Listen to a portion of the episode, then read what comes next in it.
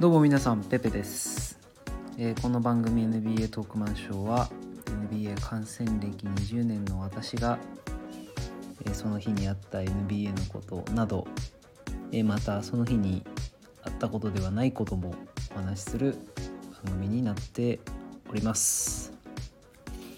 えー、と本日なんですけれどもえっ、と本当思いつきでですねちょっとこの話してみようかなと思ってまして、私の好きな選手についてちょっとお話ししようかなと思います。えちなみにまあ観戦歴20年っていうふうに言ったんですけれども、まあ、なのでまあ2000年ぐらいから NBA を見てます。はい、でその中で、まあ正直今は本当に特定のチームとか選手とか全くこうフォーカスせずにですねうん、ずっとこう遠くから眺めてるっていう感じなんですけどはい。まあその本当それその状態が長いですね僕は。長いんですがやっぱり見始めた時は結構好きなチームとか選手とかはっきりしてたので、まあ、その話ができればと思います。で僕の好きな選手はですねまあトレイシー・マグレディなんですよ。マグレディが大好きでした。本当に。なんだろうなあのちょうど僕が見始めた頃にですねうん本当に一僕が一番最初僕の本当に NBA の一番最初の記憶ってあの NBA ライブ2000っていうゲームからなんですよね。でもともと「まあ、スラムダンクを、まあ、漫画で読んでて、まあ、分かりやすく「スラムダンクを漫画で読んでて、まあ、小学生ぐらいの時からこう少しずつバスケをやりだしてで中学から部活に入ってでまあそこから本格的にバスケットボール、まあ、やりだしてみたいな感じなんですけどでまあそうするとまあゲームもバスケットボールのやつやりたくなるわけですよ。なんで、まあ、その中で NBA ライブ2000っていうゲームが当時あってプレステですかねその当時からすると NBA ライブ2000って要するにまあ僕 2K じゃなくてまあ多分 2K もあったけどその当時は本当 NBA ライブの方がおそらくこれは個人的な感想なのかもしれないけどやっぱり、うん、ゲームとしては優れてたんじゃないかなと思いますね。でちょっとこの NBA ライブ2000の話はまた別にどっかでできればと思うんですけど、まあ、あのその NBA ライブ2000のゲームの付録にこう全チームのなんだろうなチーム総評とキープレイヤーみたいなのが載ってたんですよ。でちょうどその NBA ライブ2000が発売されてからまあ多分ちょっと経ってるのかなだと思うんですけど、まあ、その当時だとそのちょうどマグレディがラプターズから移籍ししてきたっていうそういう年なんですよね。でどっちかっていうとだからマグレディメインじゃなくてやっぱその当時やっぱグラントヒルの方がやっぱり知名度はあったのでグラントヒルとトレイシー・マグレディの本当ワンツーパンチだと。でまあ今でいうクリッパーズにポール・ジョージとカワイ・レナードがいるみたいなまあそんな感じなんですよねノリ的には。あとウイングの選手であのしっかりとした選手が入ってきたと。でまあその前のシーズンで、まあ、いいカルチャーを築いたオーランド・マジックにスーパースターがやってきたみたいなこんな感じだったんですよ。なんでまあ最近で言うとブルックリン・ネッツが、まあ、ディアンジェロ・ラッセルがいて、まあ、ちょっとその他めめぼしいスターはいなかったけどそうそのグッドカルチャーを築いて、まあ、そこそこの成績残した次のシーズンで、まあ、カイリー入ってくるみたいな、まあ、なんかそんな感じなんですよね。うんで注目のシーズンだったんですが、まあ、グラント・ヒルが、えーシーズン序盤に怪我で離脱をしてそこからマグレディが孤軍奮闘するんですけどもその孤軍奮闘する、まあ、活躍がもう半端じゃなかったっていうところで当時の NBA 選手の中でもスタープレイヤーのスタッツで一つ指標になってたのが25点以上5リバウンド5アシスト以上っていう。25点以上そうそう25 5, みたいななんかそういう平均スタッツ残してる選手がやっぱり当時スーパースターだったかなと個人的には思っていて、まあ、それに類するスタッツ残してたのがまあコービー・ブライアントですねあとはケビン・ガーネットだったりとか、まあ、その辺りの選手、まあ、本当トップオブトップの選手だけです。でその中に彗星のごとくオーランド・マジックに移籍したトレイシー・マグレディが、まあ、グイッと入ってくるわけです。で何でしょうね。何がかっこよかったかなっていうとなんかあの、まあ、もちろんマグレディってその後ヒューストン・ロケッツに行って、まあ、そこでも大活躍するわけなんですけれども個人的にはやっぱりラプターズのユニフォームよりもロケッツのユニフォームよりもマグレディはオーランド・マジックのユニフォーム姿が一番僕は似合ってたかなと思います。僕よりも前の世代の NBA ファンの方からするとオランド・マジックのやっぱ一番ってペニー・ハードウェイなんですよね。でもそれ多分譲れないと思います。ただ僕にとってのオランド・マジックの一番オランド・マジックのスーパースターはもうずっとこれから先も変わらずトレイシー・マグレディだと思います。とにかくかっこよかったです。まあ、当時2 m 3センチぐらいあってディフェンスもオフェンスも一流でっていう。で、まあ、しかも本当にアウトサイドもあのインサイドというか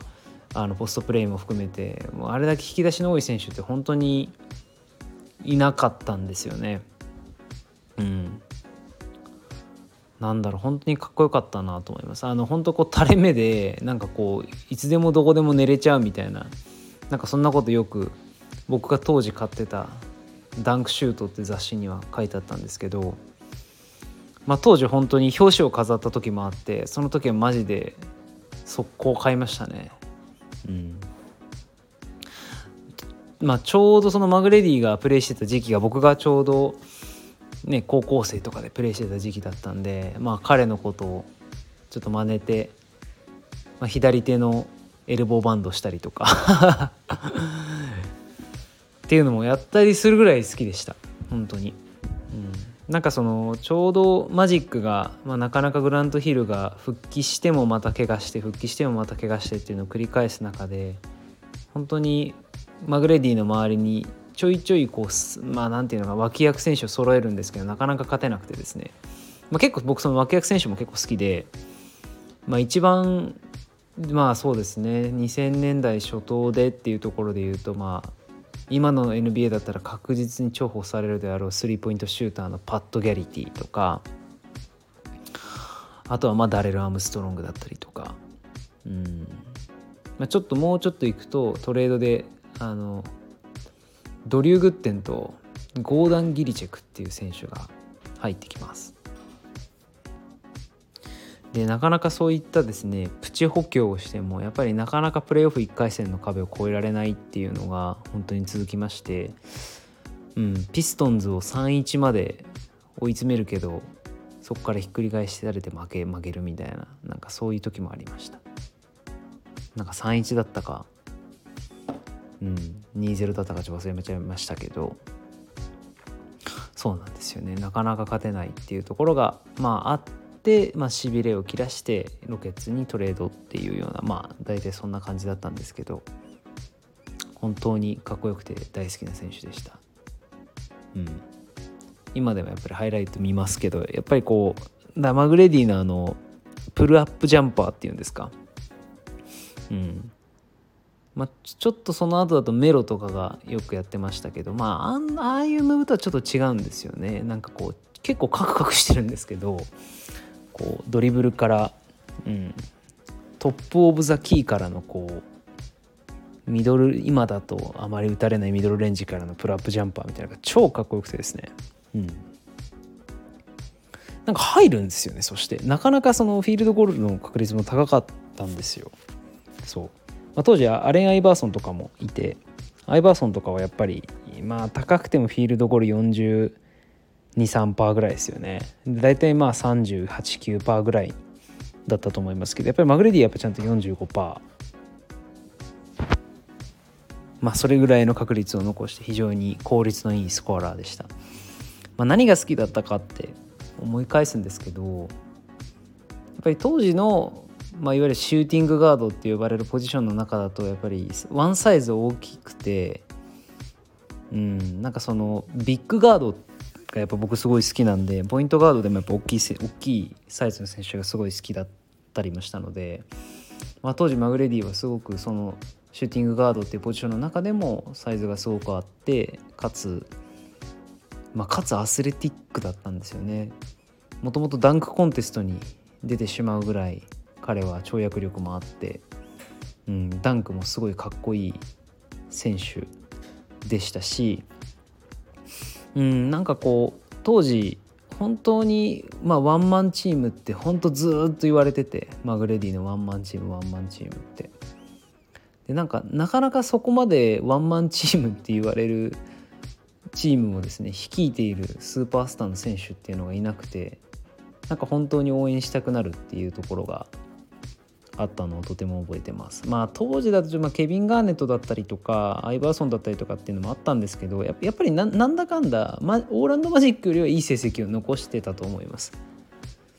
うん、なんでちょうどそのずっとマジックが、まあ、その勝率5割付近をうろちょろしている時代マグレディが孤軍奮闘していた時代っていうのが僕にとってはこう NBA を見始めて本当に序盤のすごくいつもワクワクしてた時代でした。うん、なのでまああのその後ヒューストン・ロケッツに行ってからもあの活躍をいろいろ見てましたしまあそうですね。その後も大活躍してましたけどまああとあれですね。そうだ。一番好きなプレーはちょっと何年のオールスターだったかちょっと今パッて言えないんですけどあのオールスターで1人アリウープを決めた時があってですね。まあこれ、まあ、NBA ファンの方だったら知ってる人多いかもしれないんですけどその一人アリウープがまあめちゃくちゃかっこよかったですね。だからオールスターとか見ててもずっとマグレディを見て追っかけてましたね。あまあ、後にど、まあ、スタートになっていくわけなんで NBA を代表するスターになっていきますんで、うん、いや本当にね今の NBA だったらきっとなんだろうな、うん、ビッグ2ビッグ3とかビッグ4ぐらいのこうスーパースター集団の中に入ってそうな選手にはなるんですが当時なかなか恵まれずその中でも戦いの姿がすごいかっこよかったなっていうのを覚えてます。はい、なんかなかなかねあまり引っ張るみたいなそういうリーダータイプの選手ではないので、まあ、そこはちょっと残念な部分ではあるんですが、はい、そんなとこも含めて好きだったなというお話でした。まあ、たまにはこうやって自分の好きな選手についてお話ししようかなと思います。はい、今日はこれで以上です。バイバイ。